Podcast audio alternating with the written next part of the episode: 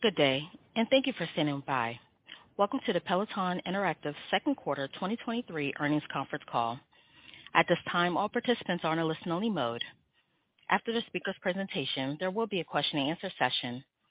To ask a question during the session, you will need to press star 11 on your telephone. You will then hear an automated message advising your hand is raised. To withdraw your question, please press star 11 again. Please be advised that today's conference is being recorded. I would now like to hand the conference over to your speaker today, Peter Stabler, Head of Investor Relations. Please go ahead. Good morning, and welcome to Peloton's Fiscal Second Quarter Conference Call. Joining today's call are CEO Barry McCarthy and CFO Liz Cottington. Our comments and responses to your question reflect management's views as of today only, and will include statements related to our business that are forward-looking statements under federal securities law. Actual results may differ materially from those contained in or implied by these forward-looking statements due to risks and uncertainties associated with our business. For a discussion of the material risks and other important factors that could impact our results, please refer to our SEC filings and today's shareholder letter, both of which can be found on our investor relations website. During this call, we will discuss both GAAP and non-GAAP financial measures. A reconciliation of GAAP to non-GAAP financial measures is provided in today's shareholder letter. I'll now turn the call over to Barry. I want to do something a little bit out of the ordinary just to kick off today's call, if you all indulge me. A good friend of mine named Gail Tifford once best summarized what's special about Peloton, I think, when she described the brand as golden and the member community as platinum. And what makes that possible is the incredible work done by our content team and by the instructors who give it life. And because of that, and in particular, I want to welcome back to the platform today one of our instructors in London by the name of Leanne Hainsby, who, after disclosing her recent battle with cancer and her announcement that she's cancer-free, is today once again back on the platform, and the start of her class just coincidentally happens to coincide with the start of this earnings call. So welcome, Leanne, and thank you for all you do for us. And with that, we'll turn the call back to the operator and take our first question.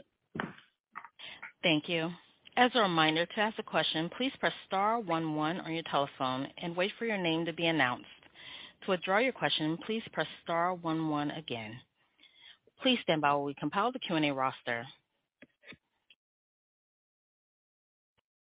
Our first question comes from the line of Doug Anmus with JP Morgan. Your line is now open. Thanks for taking the questions. Barry, you wrote about how the new initiatives across rentals and retail partnerships and just changes in the overall go-to-market drove 19% of the CFU volume in the quarter. I was hoping you could talk more about how you think that will progress over the next 12 months and which of these initiatives you expect to be most impactful to drive growth going forward. Thanks. Well, based on last quarter's performance and quarter to date, I think FAS and the pre-owned business will be the most significant on a quarter-over-quarter basis, last quarter to the quarter before.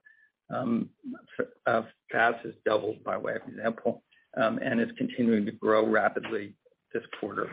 And a very large percentage, 63%, I think, with a 95% confidence, is incremental to the business. So they tend to be slightly higher at household income, who, but for the fact that they don't have to make contractual commitment, would not have come onto the platform. Now, what about third-party retail?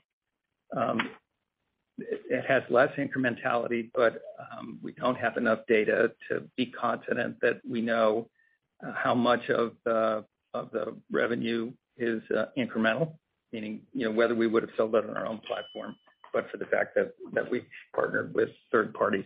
It did outperform our expectations in the quarter, But of course, we had no history going into the quarter, so it's difficult for us to know, as with FAS and CPO, how exactly to forecast it. So we continue to be optimistic. We're quite pleased with the performance during the quarter. Uncertain about the incrementality, although we are invested in continuing to grow it, and we'll know more as the year progresses. If I could just follow up, I know Leslie's joining as the new CMO. Do you feel like there's strong awareness of the new initiatives and the go-to-market strategy among potential consumers, or is that going to be a big focus in your advertising and marketing efforts? Well, it's awareness is low still, but it's new. Are we going to make it a focus? No, not particularly. I think the focus is going to be anyone, anytime, anywhere. It would be less about bike. It would be about all of the occasions for use and inclusiveness. Great. Thank you, Barry. Thank you. Our next question comes from the line of Justin Post with Bank of America. Your line is now open. Great. Thank you. Can you talk about hardware gross margins in the quarter? What were some of the puts and takes there? What it's going to take to get those to break even? And when you think about the model, like how much are you willing to lose or you know, take upfront costs to get a subscriber, and do you think the model's working now as you think about your hardware sales producing subscribers? Thank you.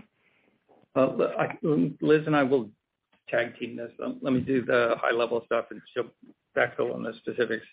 So let me say we managed to LTV to CAC, and in making those calculations, we take a holistic view of the revenue stream and the expenses associated with both the hardware and the subscription associated with it.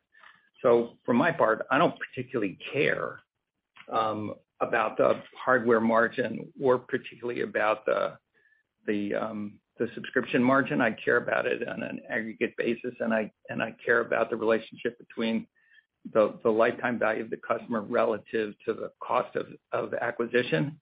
And that's the framework we use in deciding whether or not the model is working. And in the recent model, I think we were operating at 1.4 to 1 LTV to CAC, which means that each time we add a new subscriber to the business, we increase the enterprise value because that customer will be net profitable over their life.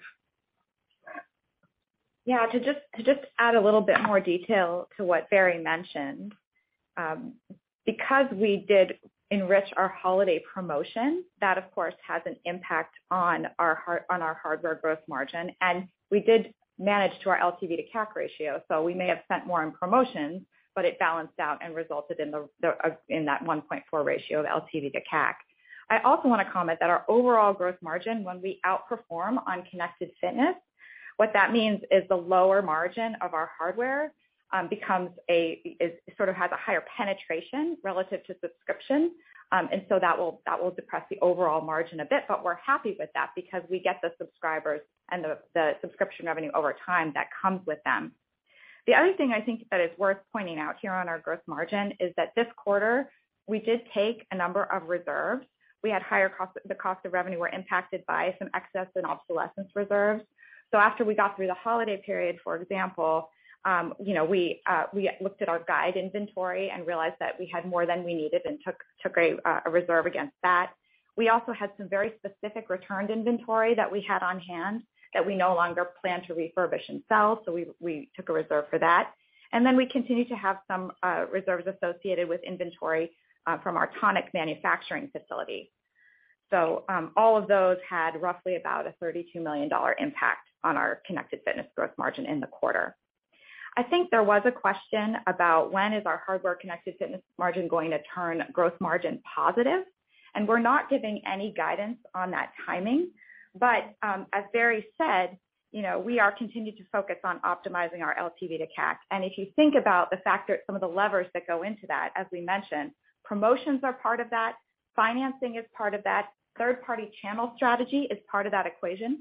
All of those things have create a drag on our gross margin, and those get offset by lower sales and marketing expenses in the form of lower media spending. So you have to look, as Barry said, at the whole thing and not just micro-focus on gross margin. One additional comment, and that is to remind everyone that there are clear trade-offs between the rate of growth of the business fueled by the pace of marketing, sales and marketing spending on the one hand, and the impact that spending has on free cash flow. So if we spent more on marketing, we could have grown faster, but it would have come at the expense of free cash flow and our overarching objective, which is to move the business to free cash flow on a sustained basis so we can control our own destiny. So our first priority is to manage the business for free cash flow, and then within that framework to manage for growth. Great. Thank you. Thank you. Our next question comes from the line of Eric Sheridan with Goldman Sachs. Your line is now open. Thanks so much. Maybe if I could ask a two-parter. You know, obviously there was a lot of demand pull forward through the pandemic, and you went through this sort of normalization dynamic post the pandemic. Are we back on a firm ground where you think you understand what the sort of normalized end demand trends are in the category, and therefore you're now in a mode of sort of executing on leaning in or leaning out with respect to promotion and marketing, and we could be back to some sort of normal seasonal cadence in the business? That's number one. And number two, maybe following up on Doug's question from earlier, just can you help us better understand how the mobile app strategy fits broadly into the connected fitness goals? Are you still viewing it as a potential feeder product for conversion and the subscriber funnel, or is there an increasing view that maybe this can operate as sort of a standalone strategy for folks who might never come around to the hardware? Thanks so much. I'll jump in first and then hand it over to Liz. We outperformed in the quarter. The good news and the bad news is, we outperformed. The bad news is the accuracy of our forecasting, our ability to forecast the business, and particularly given the many changes we made in the business model, is not as highly evolved yet as it will be. Is that because of the changes we made in the model, or because there's the consumer behavior is different than we have understood it to be historically? I think maybe it's some of both, and the reason I think that is because we've continued to outperform even our updated forecasts in the quarter, and so we don't quite have our arms around consumer behavior. So I think the answer to your question is no, we're not back to normal yet. If there's some new normal that's happening, and I don't feel like we quite grasp what it is. One minor point with respect to seasonality, I should have mentioned in answering Doug's question about FAST that among the things we're seeing that we didn't expect is that FAST has not been exhibiting the seasonal characteristics of the rest of the business.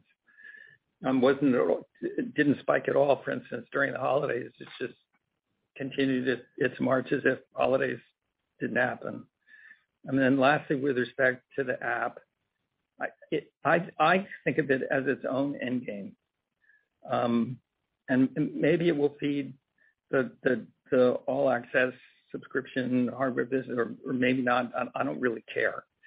The end goal for that strategy is to expand the TAM by reaching a user base that historically we've not been able to access.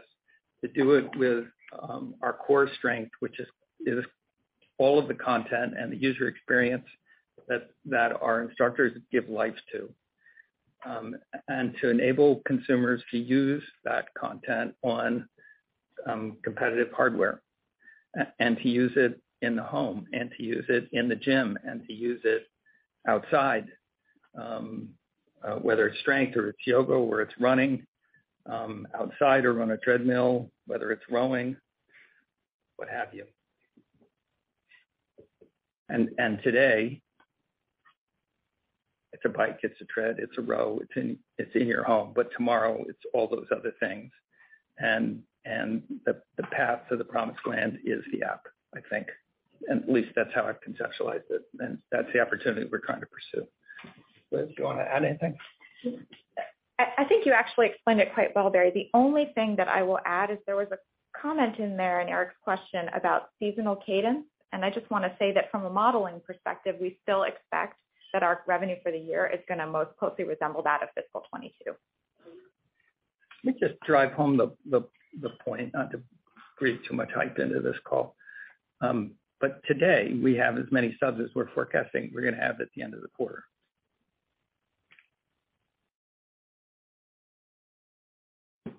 Now, we have seen plenty of churn historically, particularly at the end of the seasonal rush. And so we're forecasting that whatever incremental growth we have, we will give back in the form of churn. We're not forecasting a spike in the churn rate. It's just the math, to be clear. But, could be right, could be wrong. We're going to find out.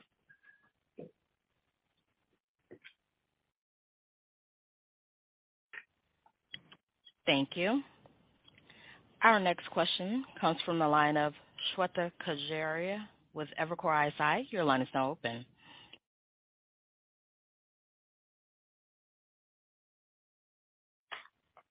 Shweta, your line is open. Please check your mute button. Hi, I'm sorry about that. I guess I have a quick question on free cash flow. You got to positive free cash flow this quarter, excluding some of the supply-related costs. How should we think about the magnitude of each of the key drivers of getting to positive free cash flow in fiscal year 24? So specifically, I'm talking about, the cost cuts you've made have an impact, supplier contracts you've renegotiated have an impact, but also inventory drawdown has an offsetting impact. So could you help us in terms of what will be driving the trajectory of sustainable positive free cash flow? Thank you. Sure. So Shweta's question is really about what is going to drive sustainable free cash flow into fiscal 2024. So you mentioned inventory. Inventory will continue to be a tailwind for us in fiscal 24, so that is a benefit. And then, it's really all about being very conscious about our OPEX and making sure that we are as efficient as we possibly can be. And then doing that LTV to CAC analysis to make sure that we are acquiring subscribers efficiently. And then it's about growth. We have to continue to figure out how to grow the business so that we have enough cash inflow to cover our operating expenses over time, net of the fact that we've already bought a lot of the inventory and have a lot of it on hand already. So it's really just about operating the business in an efficient way to maintain that that positive free cash flow or break-even free cash flow, ideally. The key is really figuring out how to continue to grow the business. And by the way, as we grow the app part of the business, that is a higher gross margin business that is good for us over time as well.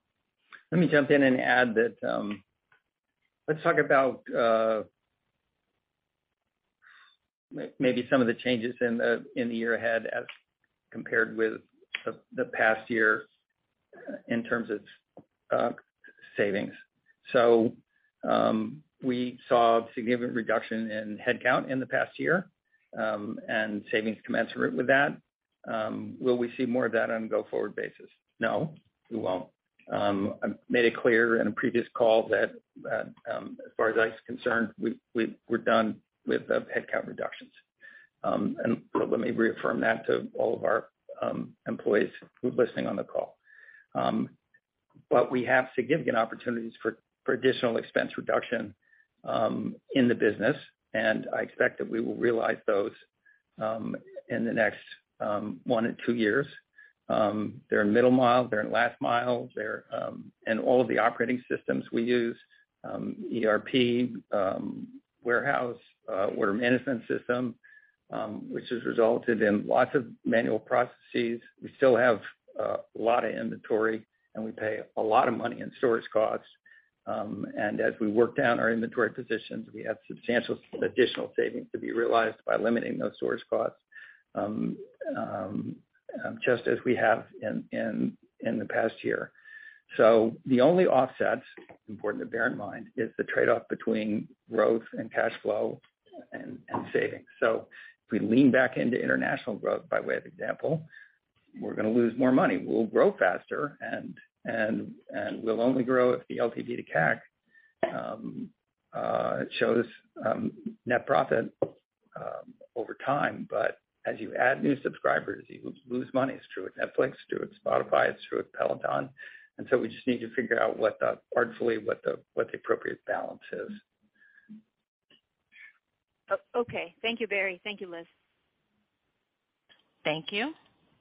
Our next question comes from the line of Ron Josie with Citi. Your line is now open. Great. Thanks for taking the question. Maybe, Barry, I wanted to follow up on your comments on churn just now. And understood there's no real change and you have maybe a little bit higher churn on seasonality just given holiday. But do you think this 1.1% churn is, call it, the new normal for maybe full members now that we're at, 3 quarters into the price hike and maybe any insights on the churn around FAST subscribers? I think we added shoes and some benefits to the program this quarter that might have brought churn down for these FAST subscribers. So any insights there would be helpful on churn. And then Liz, I think from a guidance perspective, because we're assuming greater FAST and 3P distribution sales, and I think it's more FAST and CPO, talk to us about how that role flows through the P&L. Thank you. I'm going to let Liz talk about the overall churn number. Let me talk about FAST. So FAST has a higher churn rate than the typical all-access customer. It's running about 4.5, 4.7%. That should not alarm you, and here's why. The sub-base is still quite young, and over time, if you were to look at individual cohorts, the question that we need to answer for ourselves and for you is, what's the shape of the retention curve, the churn curve look like? And as the sub-base ages, the average churn rate, which is what the 4.5, 4.7 represents, will come down. The question is, where does it turn asymptotic, and at what rate does it turn asymptotic? Is it going to be, 1% or is it going to be 3%? Based on our understanding of consumer behavior to date, we think the payback for FAST customers who receive a new bike is about 18 months. And for customers who receive a used bike is 12 to 14 months, which is as good as we hoped. I thought, worst case, it'd be 2 years, and then we'd need to go back and re-engineer the numbers to get to a better outcome. And the best we could possibly hope for would be a 12-month payback. So looks to us, at least initially, like the program is working. And by the way, we're still not doing any kind of credit check verification on the front end to identify customers we shouldn't and shouldn't be doing business with, all of which would contribute to a better lifetime experience. So we're still learning how to operate the program, but at least initially, based on the churn behavior we're seeing so far. And we're only talking about roughly 24,000 FAST customers in total. I think there's reason to be optimistic about it. Now, it is have some negative adverse consequences for cash flow because it's from a cash flow perspective, you're not selling hardware up front, so you're not recouping that investment in working capital as quickly, but we are seeing faster growth as a consequence. So I just want to remind everybody that if the program is really successful, growing really fast with attractive paybacks, then we're going to have to also figure out what the financing strategy is going to be for it, because it will have different working capital attributes than the core business currently have. But we should be so lucky to have that challenge, and if we have it, then I'm pretty confident in our ability to figure it out. Liz, do you want to talk about churn? Yeah, sure. I just wanted to add one thing, that for the quarter for Q2, we were actually closer to 28,000 FAST subscribers at the end of Q2, and it was about double the number that we had in Q1. So really, really great growth rate for FAST. The CEO doesn't know the numbers. Sorry about that, folks. Well, but let's talk a little bit about churn. So our churn flat quarter over quarter, and we're very pleased with our connected fitness retention levels overall. FAST has a very minimal impact on overall churn at this point. And right now we don't expect any significant changes to our current churn levels, aside from the fact that we do have small seasonal variations from quarter to quarter. So that's a little bit about churn. Ron, I think there was a part of your question that was asking about how 3P, FAST, and our Peloton refurbished program flow through our P&L, and I can give a little bit of perspective on that. Barry already gave some. So the fact that FAST is becoming a bigger growth driver for us means that we do get less revenue from a new FAST member than we do from somebody who buys a connected fitness hardware product, because they just pay for the $150 delivery fee and then the cost of their membership. That also impacts our gross margin in the months that they become a FAST member. And we've talked about that before. So that is a near-term drag on margin. It's also a near-term drag on revenue, but over time we recoup that. For 3P, we've talked about that as well, that because our third parties do extract a margin from us, there is a little bit of an impact to revenue from them. We also have terms and accruals. We also consider our marketing expense as a contra revenue adjustment for those relationships. So those are a drag on revenue as well, and a bit of a drag on gross margin too. And then for refurb, because it is a lower price point, obviously we're getting less revenue from when we sell a refurbished bike. But on a cash margin perspective, it's great because we are getting cash for products that we would have otherwise just had as a return and not been able to do something with. So it's great overall economics, although from a P&L standpoint, you will see the negative impact from that. Thank you, Barry. Thank you, Liz. Very helpful. Thank you. Our next question comes from the line of Brian Nagel with Oppenheimer. Your line is now open. Hi, good morning. Thanks for taking my questions. So maybe a couple questions, maybe unrelated. I'll shove into one to just make it simple. So first off, with regard to the now expanded distribution infrastructure with Amazon and Dick's, any additional insights there as to how you may further develop that infrastructure? And then my second question, I know we've talked about FAS a bit here, but as you look at the initial growth there, are you basically just allowing that growth to be dictated by the market, or are there governors in place right now that you could adjust over time to drive that growth one way or the other? If you mean drive the growth up or down? Correct. Well, the answer to that is yes. Let's say that we're concerned about the cash flow, at the tax on cash flow would just slow it down. We could hit, let's say, 300 units a day and decide we're not selling anymore in a particular day, and we just take it down from the web so that consumers can't order any more FAST bikes in any particular day or week or month or quarter, by way of example. Secondly, it's ripe for international expansion. The pace at which we decide to go is another lever. A third lever is, well, we just change the value proposition and we make it more expensive. That has churn implications, of course, which has lifetime value implications and CAC implications. But it's absolutely one of the variables that we factor into the mix in deciding how to modulate growth, or we can lower prices and almost certainly grow faster as a consequence.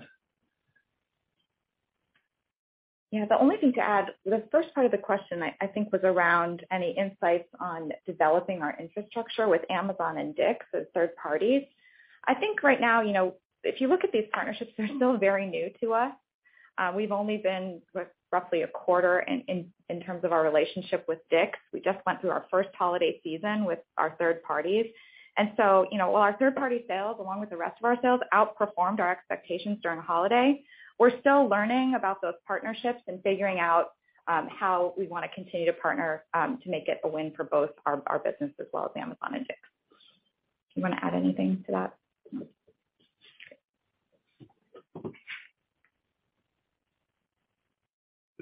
Well, thank you. Thank you. Our next question comes from the line of Youssef Squali with Truist. Your line is now open. Great. Thank you. Two questions for me. First, can you maybe speak to the level of promotional intensity in the quarter and your plans and expectations for the second half? In other words, kind of what does the guide imply in terms of promotional activity?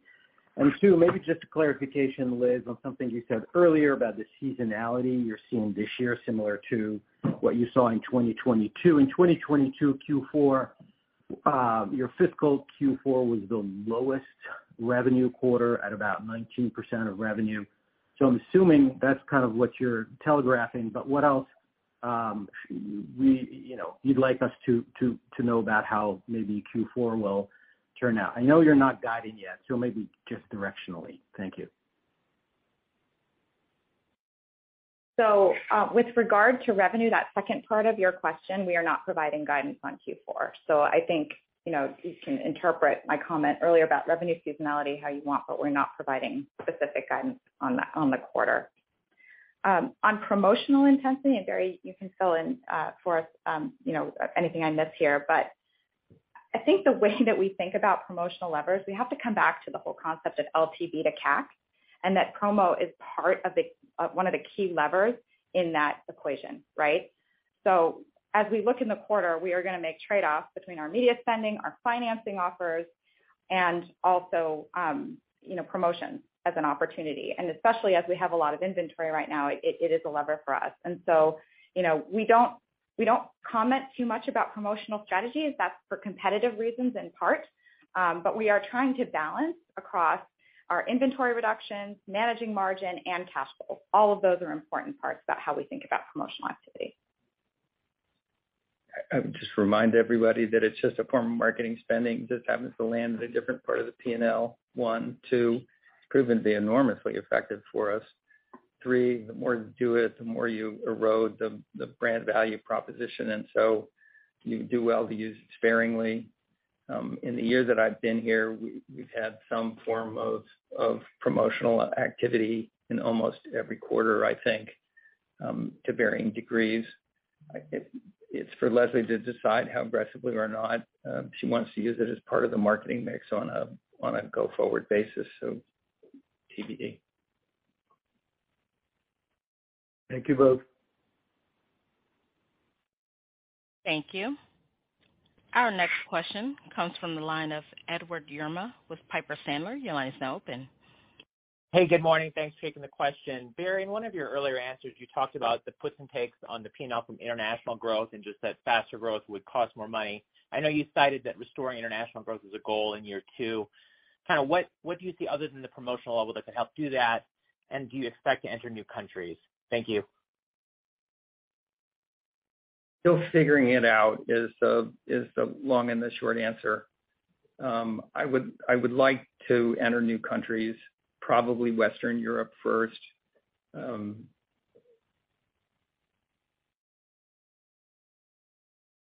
But I don't know when, and I don't know how much we would spend doing it. And I hope to have the answer to those questions in the next 3 months, but we just don't have it today. Long story short. Thank you. Thank you.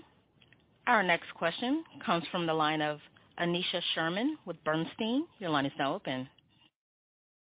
Hi, good morning. So 2 questions, please. So the first one is, with higher FAST demand and faster deliveries at the end of the quarter, does that suggest that there should have been some lagged subs ads in January? And is that already baked into your guide of 3.08 to 3.09 for Q3?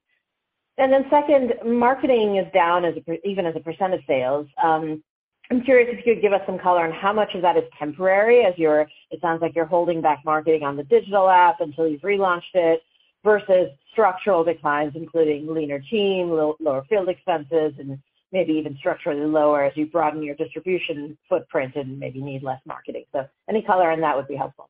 Thank you. The sales and marketing line item on the P&L is a hodgepodge of a couple of different things, just by way of reminder. So some of it relates purely to marketing spend for the core business. Some of it relates to the commercial and wellness business. And what's the retail?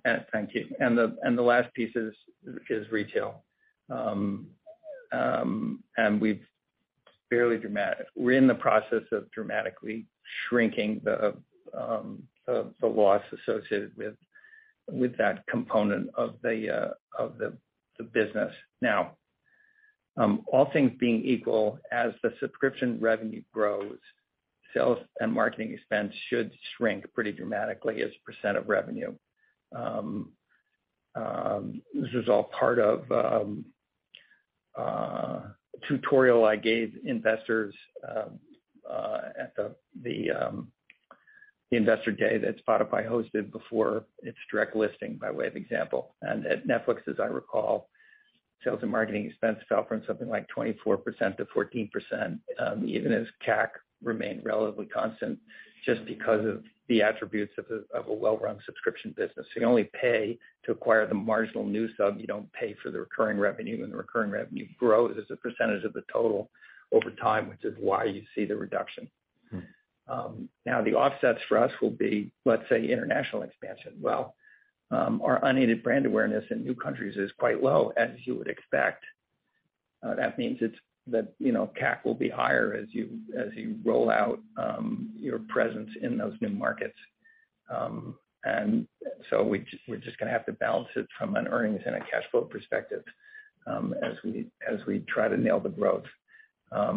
But we should be beneficiaries of increased word of mouth as the unaided brand awareness grows, particularly in North America, and because the growth in the recurring subscription revenue offset by growth in new markets and in new product categories that have relatively low growth, like the digital app. Because last time I looked, I'm not sure what it is today, it was 4% unaided brand awareness. And the net promoter score was the highest of all of the products we offered, something like I can't remember if it was the low 80s or mid 70s. Anyway, enormously high. Question, how heavily from a marketing perspective are we going to lean into to that opportunity? And the answer is, Leslie just walked in the door, give us some time to figure that out.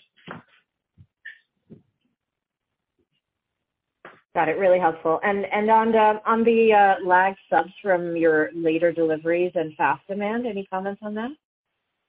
So over the holidays, this is not a particular impact that is unique to this particular holiday or this particular calendar year. Over the holidays, when we sell a lot of connected fitness units over the Black Friday, Cyber Monday, it does take us time to be able to deliver those.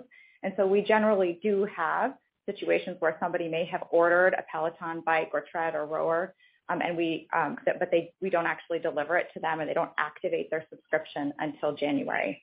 So that's not a unique phenomenon to this year. So it's something that happens every holiday quarter from quarter two into quarter three. But there is kind of a peak backlog coming into this quarter. Yeah, relative to other quarters. Yeah, but it's contemplated in our guidance, and it is not unique to this year versus other years. By the way, shout out to all of the folks at Peloton involved in the delivery of connected fitness units to consumers' homes, because they substantially outperformed our expectations for the quarter, and we're quite grateful to them for the efforts that they exerted on behalf of the business.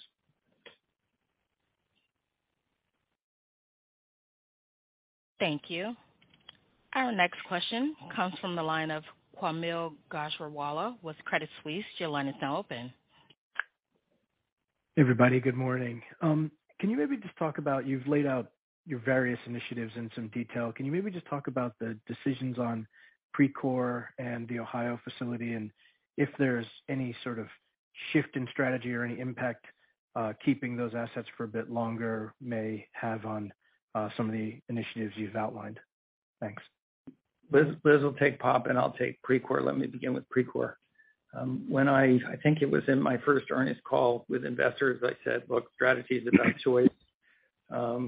And our choice is to commit ourselves to connected fitness. So if it's not connected fitness, we're not doing it. And that begs the question, well, okay, where does Precor fit and why are you doing it?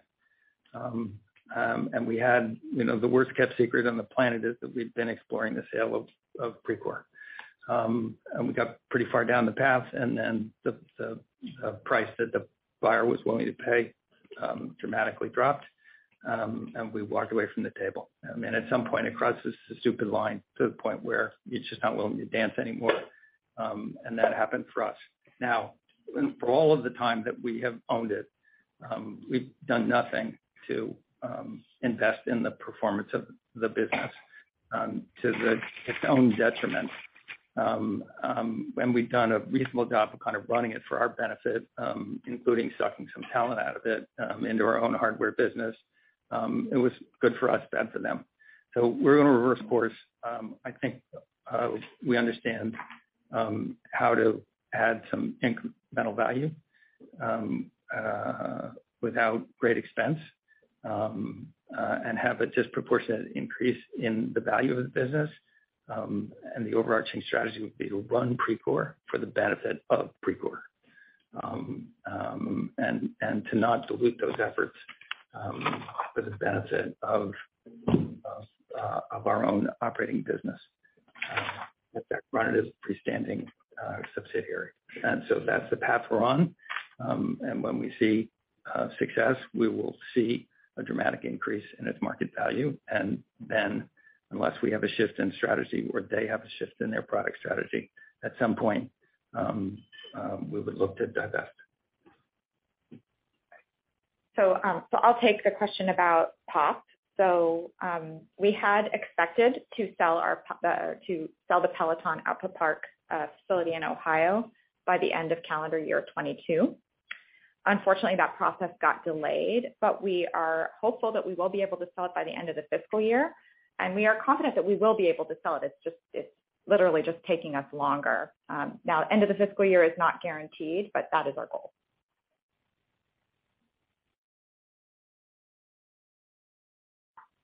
Thank you. Our last question comes from the line of Lauren Shank with Morgan Stanley. Your line is now open. Hey, this is Nathan Feather on for Lauren Shank. Can you just talk through how the initial demand for the row is spent and where you and Ray think that production and distribution, and then what portion of demand is coming from new versus existing subscribers? And then just to follow up the last question, what exactly is causing the delay in selling POP, and how are you getting that fixed? Thank you. Okay. So as far as the demand for the rower, just like our other products over the holiday season, the rower outperformed our expectations. It is a newer product for us, and awareness outside our Peloton member base, we're still building that quite a bit. To your point, a larger share of the rower sales did go to existing members. It was roughly as high as 65% over the holiday period.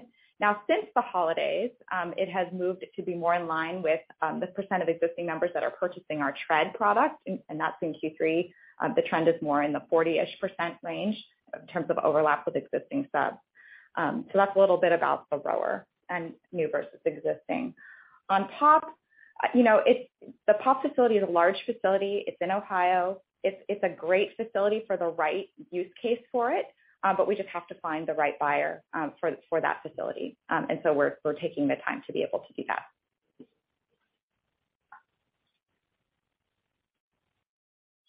Thank you. And I'm currently showing no further questions at this time.